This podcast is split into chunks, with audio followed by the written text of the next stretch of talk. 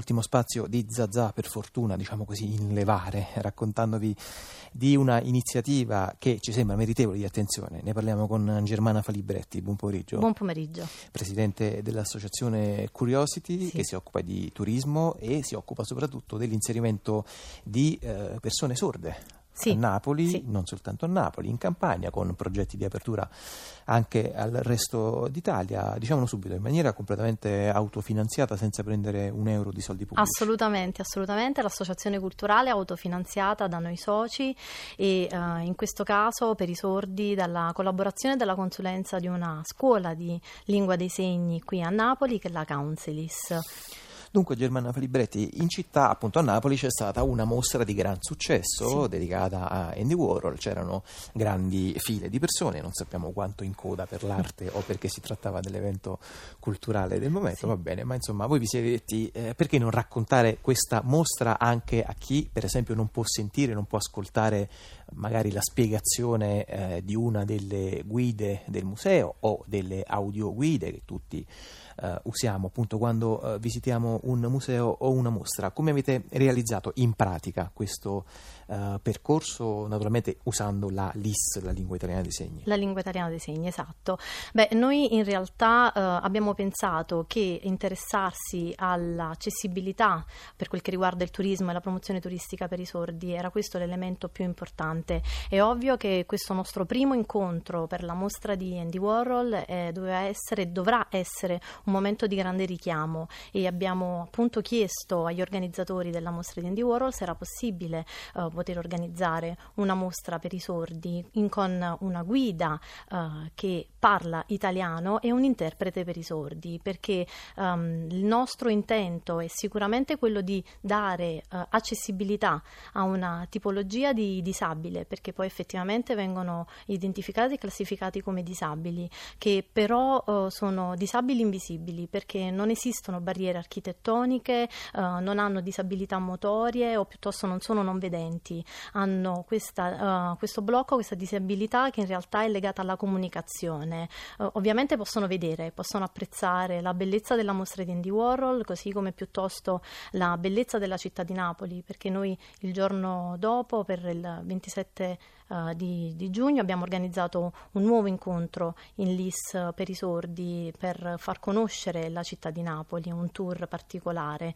E, e quindi abbiamo pensato di poter richiamare uh, il disabile, il sordo in questo caso, uh, nella visita guidata di un museo che, come hai detto tu prima, uh, probabilmente uh, può avere delle difficoltà nell'ambito comunicativo. È ovvio che esistono le didascalie in questo museo, così come in tanti musei, però spesso le didascalie non danno tutte le informazioni che può dare ecco, una guida turistica o un'audioguida e al PAN in, in occasione di questa mostra, così come in occasione di tante altre mostre in tutta Italia, è ovvio che è possibile avere a disposizione una guida o un, una audioguida, ma eh, i sordi si fermano alla didascalia oppure se c'è una persona che conosce la lingua dei segni o si forma un gruppo eh, appunto in cui sono tutti sordi o c'è una persona che conosce la lingua dei segni, è facile la comunicazione. Noi abbiamo pensato di integrare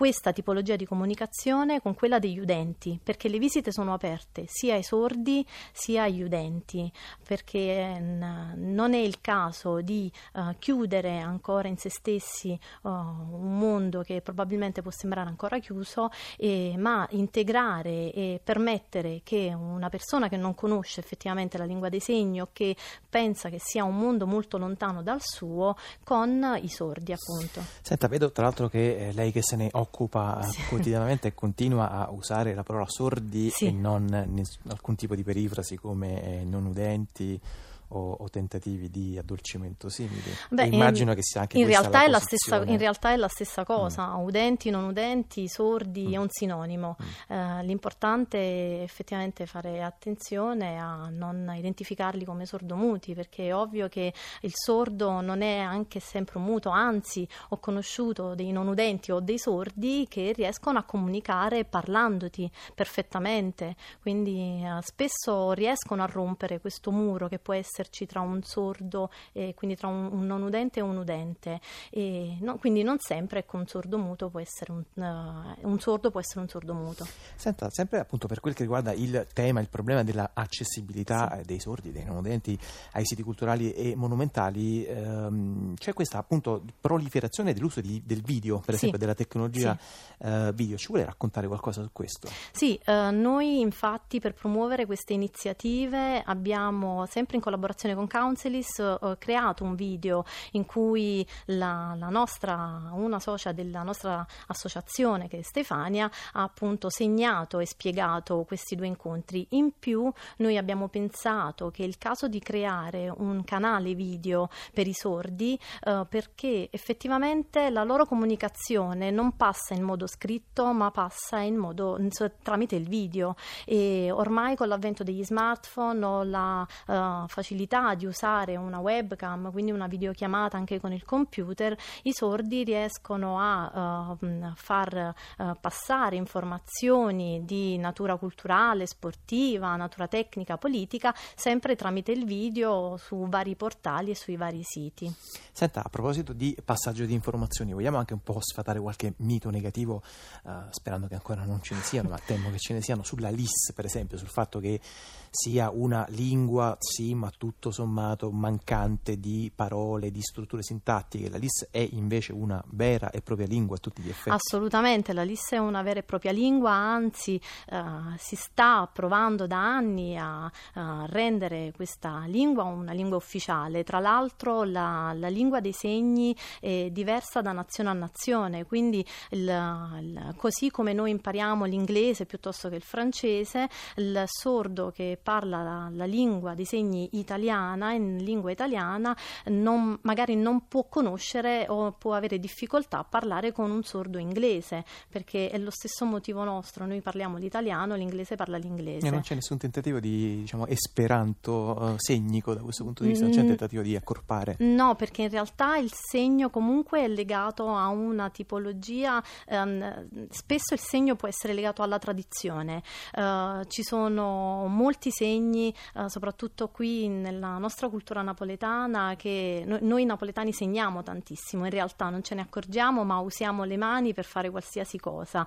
Quindi molto probabilmente la, la lingua dei segni è legata molto anche alla, traduzio- alla tradizione alla propria cultura del proprio popolo.